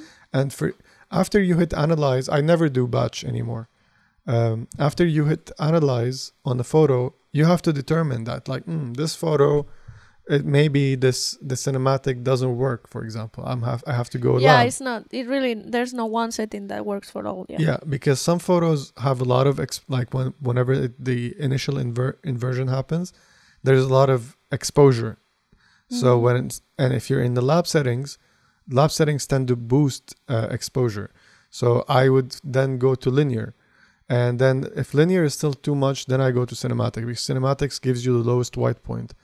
Uh, and lab gives you the highest white point. Mm-hmm. Uh, but then if my black point is not there, for example, uh, if I want more contrast, like this kind of contrast that kind of wraps around the the shapes, kind of like defines the edges, then I would go to something like linear gamma or linear deep or cinematic rich. Um, with the lab with the lab ones, I only use standard or soft. I rarely use other things, and then from there you have to do your adjustments before you even touch the color. You know, like the the photo is still probably looking like a complete blue mess at this point. Everything is zero in the, in the in the corrections, and then you jump into the corrections, uh, the color corrections. I usually go through them really quickly. I used to just go neutral or warming or or you know or cooler or whatever. I rarely ever use them again. Uh, I really find, you know, that if I just move the white balance sliders by myself Mm-hmm. to get an approximate idea of what I want, and then boom, I jump into the mid shadows and highlights, and I added there another tip. I don't know which version you have on the latest version, or at least the one that I have. Um, you have in the highlights and the shadows, you have a range slider. I usually keep it at one or two, so I'm really only affecting the highlights or the shadows. I find that negative lab, whenever whenever you have it, it comes default on five, and I feel on five it's actually kind of overspilling into different parts of the image. So I keep it at one or two, and then I, when I make the correction that I want, I, I move it a little bit and see, okay, mm, it's going too much, or oh, I actually like it more at five, for example. It's like I'm not being, I'm not able to reach my mids unless I reach them from the overspilling highlights or Uh-huh. something like that. So you have to see, it's it's it's a bit of work, but I feel like I'm able to to get um, those results faster Mm-hmm. especially with the contrast especially with the with the levels uh, with photoshop color work is much easier but then i have pro- i have issues getting my contrast levels where i want them it's it's more complicated than than negative lab Mm-hmm. uh, uh, Devin is saying I, I'm almost 100% cinematic rich or linear deep. Yeah, cinematic rich is one of the ones I, I use a lot. I also use the the log and flat. I like the flats Yeah, actually. I like and then maybe I bring up a little bit of the contrast myself. My sliders look crazy after I use this the the flat one. They're like all the way maxed out in some of them. It's like no, this shouldn't look good, but it does. I just go crazy with it to see w- what it looks like. And sometimes using the flat and then pushing your sliders a lot uh, was gonna get you a, a similar result to the rich or to the deep or gamma. or in between if you want. Uh, yeah, but just right before it. And yeah. it so if I want to decrease the contrast from what I'm getting with those heavier ones, I feel like coming back from not mm, From no- a lot of contrast to no contrast or less contrast, yeah, it's worse than yeah. So I what I was trying to say is going from flat to more contrasty to me sometimes feel better than from contrasty to flat. Yeah, Yeah. yeah, I agree. but it's not always. A lot Yeah. of the times it's actually turning off some of the contrast on the contrasty ones. Um, uh, what is that? Okay, so uh, Andrew is saying the Negadoc- Negadoctor module from Darktable let you set your black and white uh, point and neutralize the colors. To me, it gives better starting point. Yeah, I played around with Darktable as well, and uh, I tried it out, and it's really cool. I, I was- actually pleasantly uh, surprised by how it works, and uh, I I enjoyed working with it. Um, but the rest of the the application is so alien to me. Like, I've never used it before. I've never used the what's the other application? Affinity? No, no, no, no, no. Uh, I think Darktable is a. It's either the same or a very similar to the other one. What's the free alternative to Photoshop? GIMP? Yeah. So I think are, they're very similar. Mm. They both are very confusing to me uh, because uh, sometimes I click things and they don't respond uh, how I expect them to respond. Mm. and I, and if I try to so the the the uh, uh, Negadoctor um, module in Darktable actually is usable, um, and it works. You just basically open it. I can actually give you an example now. Do you want to get into this? Um, no, she's like, no. She's looking at me. What are, what are you doing? Um, yeah, you just like take your cursor and you draw basically squares. So you tell you it's kind of like using the dropper tool in Photoshop when you want to set your black and mids and highs, but then you also do that um, for for your negative. for the conversion. and the software does the conversion itself. So you tell it basically this is where I want my highlights, Interesting. and it's really cool to work with it that way. Mhm. Um, since I already have Photoshop, I use Photoshop, and um, with Photoshop, I do. Uh, if you hold down, I think it's either Option or Control. I don't know what it is on Windows. Uh, button, and you use your uh, curves. Then you see as you move your black and white points, you see what you're clipping. Um, so it, it kind of like gives you like a like a completely red screen or blue screen to show you your clipping points. And I, I like I like working that way because I also the rest of the application works perfectly for me. I know how to use it. Mhm. I'm sure you can do the same stuff on GIMP and the Darktable. I just I I found it confusing and harder to work with because I'm used to Photoshop. Um, and from there, I can really play around with my image. Like I can apply different color balances to different parts of the image using masks and stuff like that. And again, there's you know it could be a controversial thing. Excuse me, but I I think to me I have made my peace about editing photos the way that I do. Uh, if I'm working for a client, I will do whatever it takes to make the photo the way they like it. I don't care if I liquefy or remove things or like Photoshop images, uh, take the subject from one image to the other because I got better expression in one but the better background in another one. Mhm. HDR, anything they want, anything I have to do to make the photo good for a client, I will do that. If it's paid work, if it's commercial work, stuff like that. Uh, for my work, I try not to take these habits with me. So I'm not removing anything. I don't even remove dust. Uh, hardly. I, I ever like even dust or hairs that don't exist on negative. They were literally on the scan, so they're not a part of the negative. Sometimes I would keep them there. Uh, I would just focus on the colors uh, and make sure that I use the tools that I have to get the image that I had in mind when I took the photo. I think that's the most important thing. I think uh, I think this is good advice uh, for everybody who's starting out uh, or struggling with getting their results. Remember that all of these are tools to help you get what you want. So if you use whatever software, Silverfast or Epson Scan or whatever that have gives you these automatic, don't get too hung up on that if you if you if you're shooting Kodak and there's a button in your software that says Kodak and you click it and then you, these this is what I get. I think this is not really helpful because you're gonna really, you know, get frustrated trying to trying to ma- like do something in the camera or the development or the lighting or the exposure to get what you think you should be getting while it might be impossible because what you have in mind includes post processing Of a specific way. yeah. So it's like, you know, you see some influencers or famous photographers stuff like getting certain results Looks, with with uh, with Portra and stuff like that and you're never able to match them in camera. That doesn't mean that you're doing something wrong. It means that they're probably they're most probably uh, editing their photos, Of course. you know. Everyone edits the photos. Yeah, and I mean, a, a lot of people are upfront about it. You know, uh, there's um, like Willem Verbeek is a really famous photographer on YouTube, uh, and you probably know who he is. And I think he really has nice, um, nice, nice, Edits. uh, uh, yeah, nice colors. Like the colors and the tones he has on his photos. Like if you look on the ones he did in, uh, what's the place in the north, Sval- Svalbard, Svalbard. his latest zine. He also shot digital there. Uh, did he? I don't know. I I think, think so. uh, most of the photos I think uh, were with the RZ hmm which I'm surprised it didn't die on him. I think it did a few times.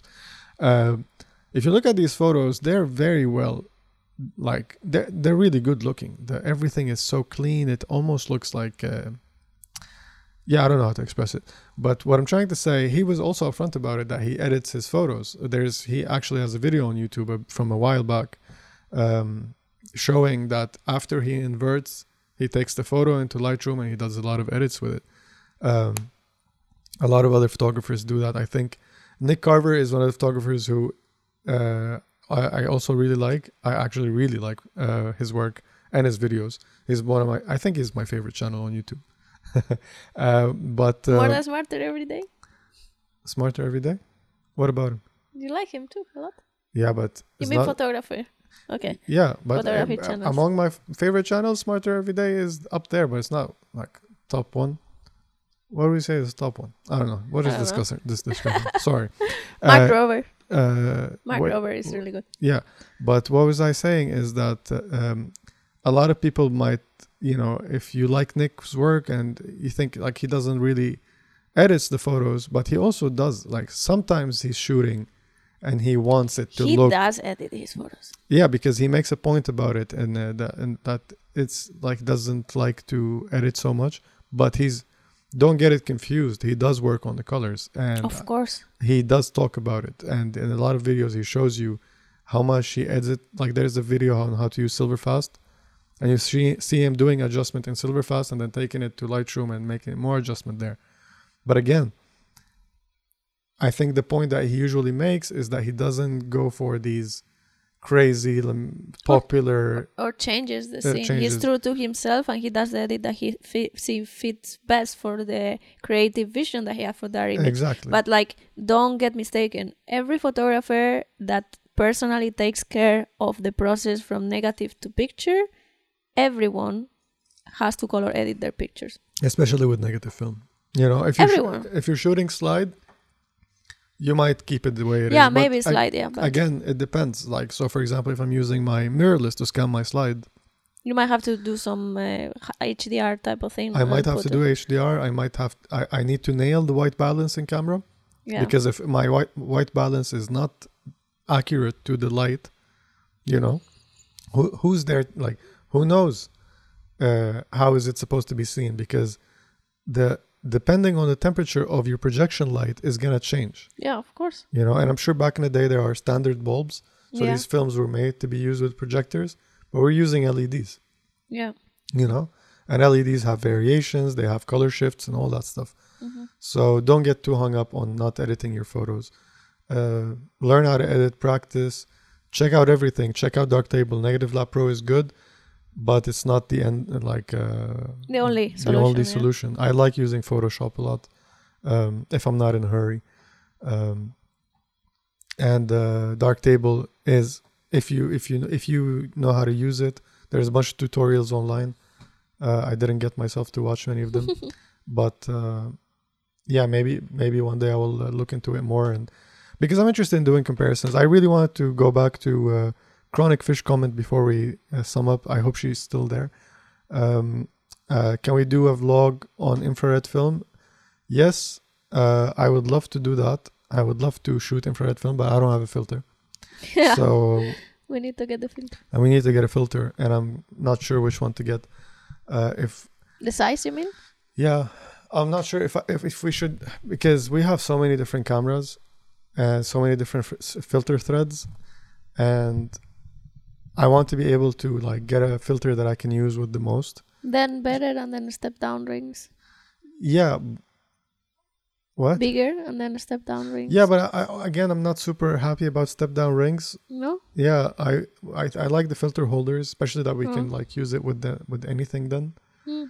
um, but these are expensive and i have a lot of other things to buy uh, but yeah we I, we want to do that and we want to do i have a really cool idea for uh, trichrome uh, infrared.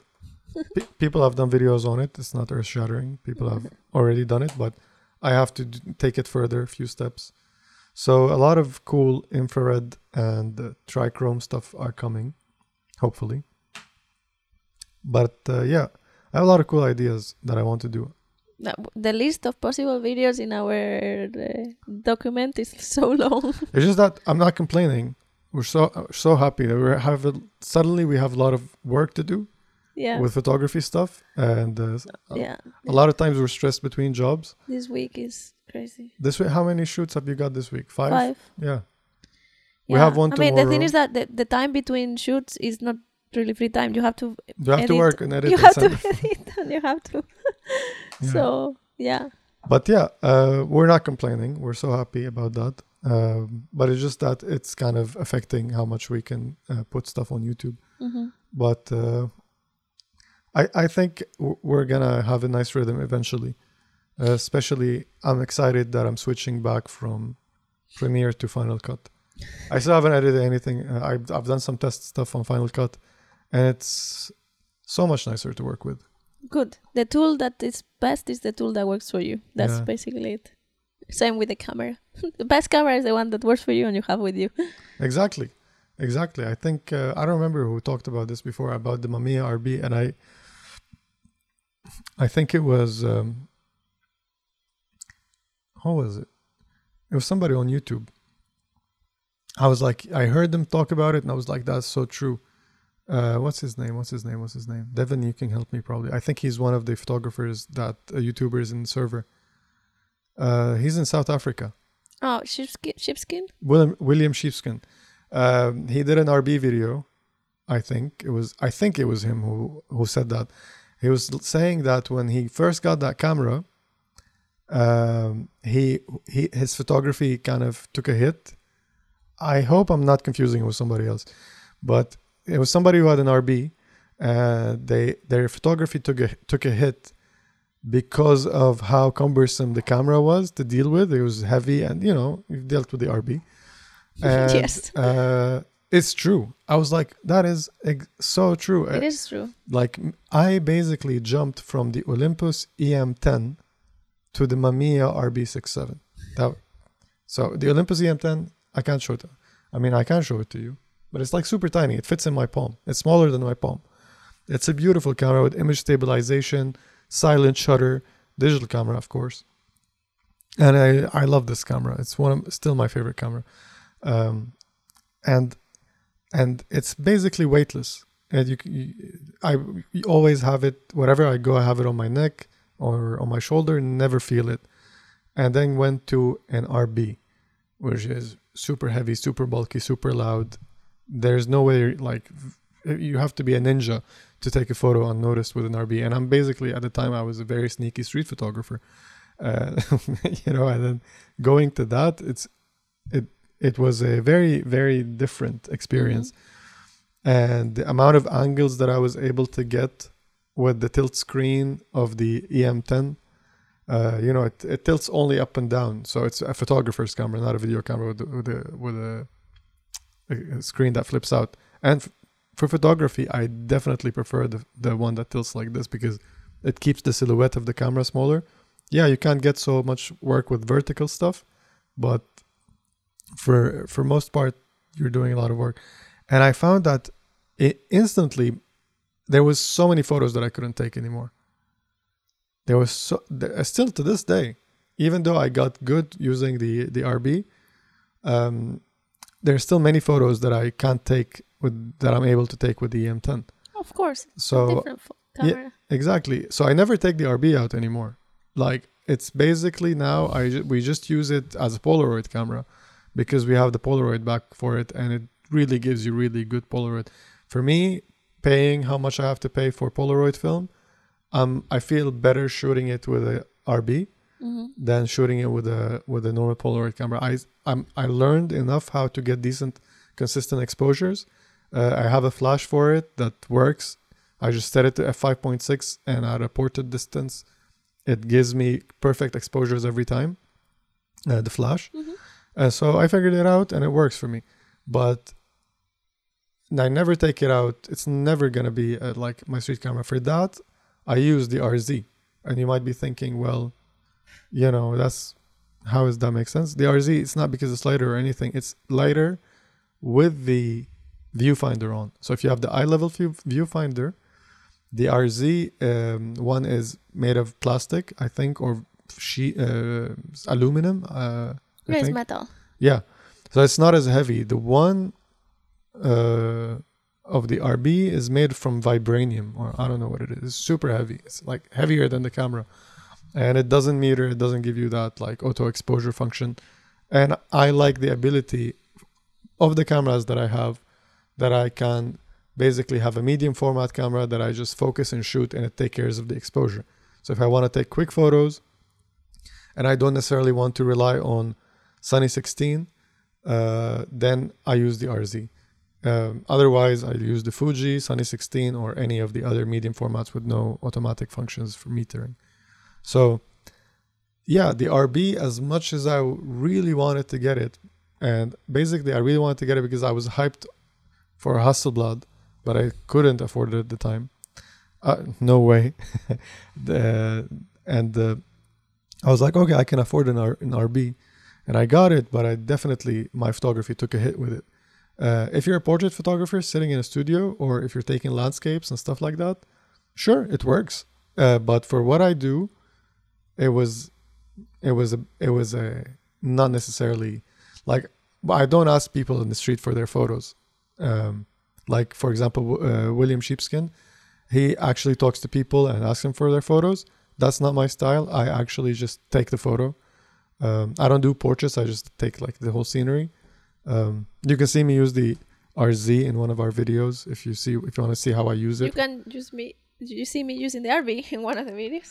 Oh yeah, you did use the RB, but you had it on a tripod. You were No, uh, actually, I did. no, actually, did you have it on a tripod? No, or We No. had a tripod with us. I don't know if you used it, but like you were taking your time. yeah, yeah, yeah. You were like focusing, changing. You know, your- I take my time. yeah. Uh, with the with the uh, RZ, I just basically point and shoot, uh, and I love what I get with it. Uh, but yeah, I have no idea how we got here. Um, thank you for the five people who are still watching. uh, but yeah, we we got on here to talk about. I mean, we're looking at these images that Eva took, um, and again, like they look different now. Some of them, um, and the point of the story was like, you know, edit your photos. Uh, you know, especially if you're shooting film, you're spending money on it, and you know, don't just think that it's a one-click It's gonna thing. happen. Yeah. It's not gonna. Like this photo, for example, it looks nice. I like the cast that it has, but we ended up making it look completely different. Um, and yeah, so yeah, I'll probably put them put them side to side uh, in the video, or at least some of them. I will show you how they looked when I first clicked invert, and the final image uh, that you're looking at post edit. I think that would be cool and informative. But yeah, I think I think that's it. I was looking at the, last time I looked at the time, we were less than an hour, and I was like, "Oh, we're gonna finish up soon. Like we're gonna get. It's gonna be a short one." And now I'm looking at the time again, and it's almost two hours. That's what happens. Uh, what? So for you who's watching, I woke up during during the, the episode, so I'm super chatty now. Uh, but uh, yeah, this this thing is very strong. It Mm. has 200 milligrams of caffeine. ready for the day. Usually my thoughts run faster than I can talk. Today my speech is running faster than I can think. so if I said a lot of stupid stuff, you know why. Anyways, uh, I think that's it for today. Thank you everybody for watching. hmm Thank you so much for joining us and being with us in this uh, important day in our first giveaway. Yeah, you look exhausted. I'm sorry. it's okay. I mean, I had the vaccine this morning, so maybe. Oh, you did. Your second shot. Nice. Yeah, Is your shoulder in pain? they both hurt because of the gym, so I don't know. All right. Well, everybody, enjoy the rest of your week. See you soon. yeah, And next uh, Tuesday, same time. Oh, actually, we can now announce maybe that next Tuesday we have a. we have a guest. Let's we not have say who it is. Yeah, But we have a guest. Keep- we're gonna keep- have a live guest. keep uh, tuned because we're gonna put out some uh, to get some questions for this guest and yeah I it's hope somebody everyone you, can join it it's good it's possibly Probably. somebody you know probably maybe Yeah. all right, all right see you I'll next see you week soon bye bye